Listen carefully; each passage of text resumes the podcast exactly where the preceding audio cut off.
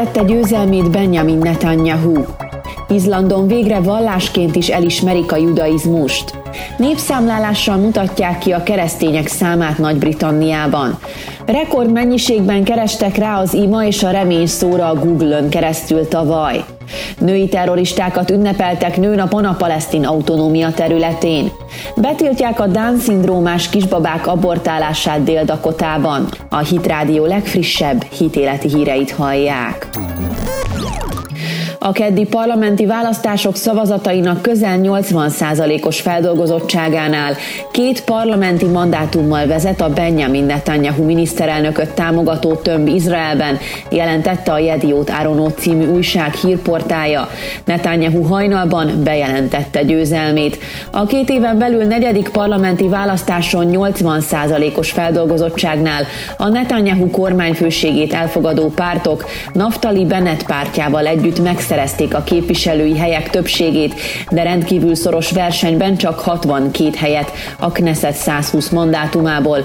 A Rám nevű muszlim hagyományőrző arab párt saját számításai alapján a választási helyiségekben a szavazatszámlálásnál jelenlévő képviselők adatai szerint átlépte a választási küszöböt, de ezt egyelőre a szavazatszámlálás nem igazolta. Bennett a választási kampányban többször kijelentette, hogy nem kötelezi el saját magát sem a Netanyahu támogató jobboldali vallásos tábor, sem az ellene összefogó pártok a demokrata tömb mellett, de aláírt egy olyan kötelezvényt is, hogy nem hajlandó olyan kormányba belépni, amelyet a Netanyahu kormányfői szerepét ellenző Van Jövő nevű legnagyobb ellenzéki párt élén álló Jair Lapid vezet.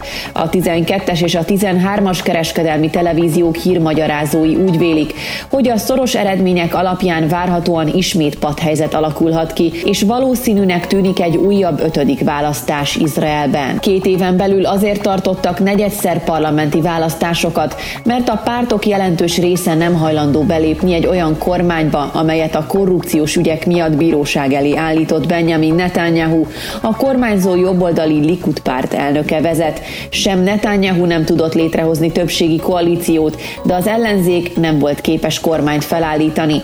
Tavaly márciusban a harmadik választás után a centrista kék-fehér párt élén álló Benny Gantz feladta legfőbb választási ígéretét, és koalíciós megállapodást írt alá Netanyahuval, azonban közös kormányzásuk válságba került, mert a Likud vezette pénzügyminisztérium megállapodásukat felrúgta, nem készített költségvetést, és ez újra választásokhoz vezetett, írja a neokon.hu.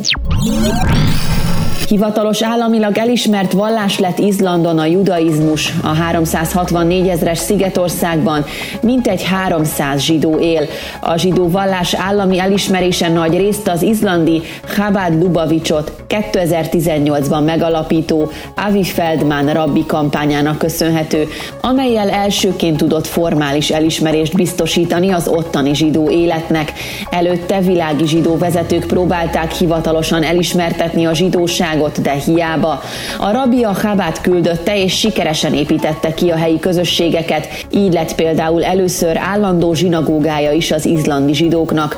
A kampány előtt a közvélekedés az volt, hogy nem él száznál több zsidó Izlandon, de csak az elmúlt években derült fény a valós arányokra. Néhányan olyan zsidó bevándorlók leszármazottai, akik a holokauszt idején vagy azután menekültek északra.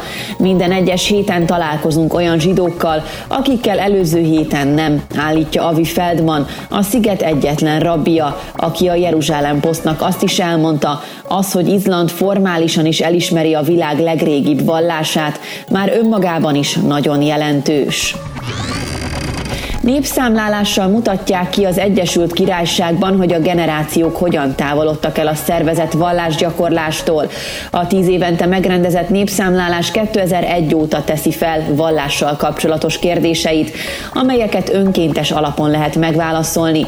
2011-ben az Egyesült Királyság lakosságának 59,3%-a vallotta azt, hogy keresztény, amely visszaesést jelent a 2001-es 71,6%-os arányhoz képest. Képest. Ebi Day, a Londoni Egyetem professzora szerint az idei eredmények még inkább a keresztény identitás lemorzsolódását fogják mutatni, főként azért, mert a második világháború után született generációk irrelevánsnak és erkölcstelennek tartják az egyházat. Úgy véli mostanra a magukat keresztényeknek vallók aránya akár 50% alá is eshet. Ezzel szemben kollégája David Voas azt mondta, meglepődne, ha a szám 50% alatt lenne. D. professzor azzal magyarázta a tendenciát, hogy az úgynevezett baby boomer generáció, akik 1946 és 1964 között születtek, a vallási intézmények falain kívül nevelte fel a gyermekeket. A vallásgyakorlást az emberek jellemzően családon belül örökítik tovább, és ezzel a hagyományjal szakított a baby boomer generáció jelentős része.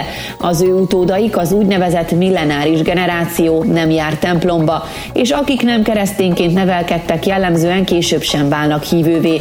Nem igazán látunk mostanában tinédzsereket besétálni a templomokba, tette hozzá az Observernek adott nyilatkozatában. Hozzátette, hogy szerinte a posztkeresztényeket olyan etikai kérdések motiválják, mint a nemi és a szexuális egyenlőség, a társadalmi igazságosság, a klímaváltozás és az együttérzés. Az egyház pedig nem kínált fel egyértelmű alternatívákat ezekre az erkölcsi kérdésekre, így elvesztette tekintélyét előttük. A mostani fiatal generációk erkölcsi hozzáállása elítéli az egyházon belül történt szexuális bántalmazásokat, a rasszizmust, a homofóbiát és a szexizmust fogalmazott Day.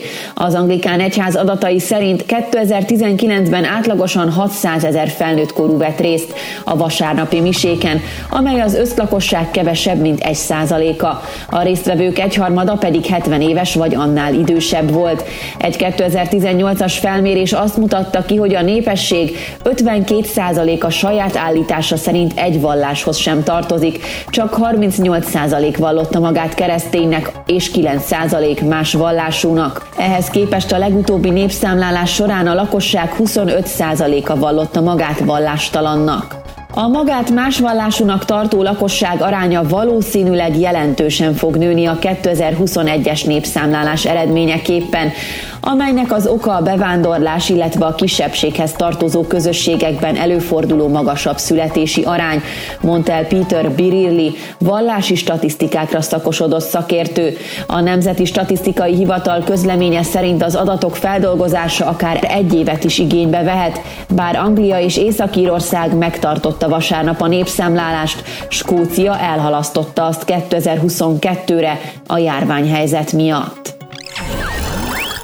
Rekordot döntöttek a remény, az ölelés és az imaszóra történt keresések a Google oldalán keresztül Nagy-Britanniában. A statisztikák szerint Amerikában pedig a koronavírus kezdetén kerestek rá a legtöbben az ima szóra, de idén márciusban, azaz egy évvel később lassan ugyanennyi embert érdekel ez a téma. Magyarországon tavaly kerestek rá a legtöbben erre a kifejezésre, ugyanannyian, mint a pandémia kezdetén Amerikában. Az Isten kifejezés ugyanennyi érdeklődést váltott ki Amerikában és hazánkban is, amely az elmúlt év során egyáltalán nem csökkent. A Google Trend szerint 2020-ban nem csak ezek, hanem hanem a pánikroham, a hipohonder és a hogyan segítsek kifejezések is népszerűek voltak. Mindeközben az elmúlt évben nem arra voltak kíváncsiak az emberek, hogy mikor ér véget a koronavírus, hanem mikor fejeződik be a kiárási korlátozás. Az utóbbira 165%-kal többen kerestek rá. A statisztikák szerint az emberek a legjobban a McDonald'sot és a fodrászatokat hiányolták ez év januárjában. Példaképeink tiszteletre méltó harcos nők címmel állított össze ünnepi műsort a palesztin autonómia nőnapon, amelyben egy költőt, egy fotóst és két terroristát mutattak be a nagy közönségnek. A műsorról a palesztin médiát figyelő Palestinian Media Watch szervezet közölt héberre fordított beszámolót. A nőnapi műsor egyik főszereplője Dalal Mugrabi volt, akit Izrael történetének legkegyetlenebb terrorista nőjének tartanak. Társaival 1970 2018. március 11-én eltérített két Tel Avivba tartó izraeli buszt, és lemészárolt 38 utast, köztük 13 gyermeket. Végül egy izraeli helikopter tüze végzett vele a támadás helyszínén. A másik terrorista nő, akit példának állítottak, Fatima Bernavi, egy nigériai apa és egy palesztin anyalánya volt. Az első olyan nő, akit Izraelben terrorizmus vágyával tartóztattak le. Bernavi szintén a PFS tagja volt, és a terrorszervezet utasítására helyezett el egy robbanó szerkezetet a Jeruzsálemi Cion moziban 1967. októberében. A bomba végül nem robbant fel, Bernavit pedig letartóztatták és 30 év szabadságvesztésre ítélték. Tíz év elteltével egy fogolycsere akció során szabadon engedték és kiutasították az országból. Később visszatért a palesztin autonómia területére, ahol magas rangot töltött be a rendőrségnél. 2015-ben Mahmoud Abbas magas kitüntetésben részesítette, amiért úttörő szerepet töltött be a harcban. Bernavi még a brit munkáspárt volt elnöke, Jeremy Corbyn tiszteletét is kivívta, és együtt koszorúzták meg azon terroristák sírját Tunéziában, akik az 1972-es Müncheni olimpián lemészárolták az izraeli sportolókat. A nőnapi program műsorvezetője elismerő szavakkal mutatta be a terroristákat, Mugrabit Jafó királynőjének nevezte, aki a megszállt területek központjában követett el merényletet. A Down-szindrómás kisbabák abortálását tiltó törvényt fog aláírni Dél-Dakota republikánus kormányzója, Kristi Noem. Minden meg nem született gyermeknek joga van az élethez, még azoknak is, akik egy extra kromoszómával születnek, írta a kormányzó Twitteren a Down-szindróma világnapján. Egykori NFL irányító Tim Tibó is hasonlóan reagált a világnapon. Twitteren azt írta, hogy a Down-szindrómával élők a barátaink, akik nem csak a világnapon, de az év többi napján is különlegesek kell, hogy legyenek számunkra. 2011. decemberében nyilvánította március 21-ét az ENSZ közgyűlése a Down-szindrómások világnapjává azért, hogy minél többen tanulhassanak a betegség hátteréről, sőt támogassák azokat, akiknek ezzel kell élniük, nem csak otthon, hanem a munkaerőpiacon és az emberi jogok területén is. A New York Times szerint a Down-szindrómás kisbabák 67%-át abortálják, míg más országokban ez az arány sokkal magasabb. A Planned Parenthood és más abortuszklinikákként emlegetett egészségügyi szervezetek a mai napig harcolnak azért, hogy az ilyen kisbabák elbetetését ne szabályozza a jogalkotás.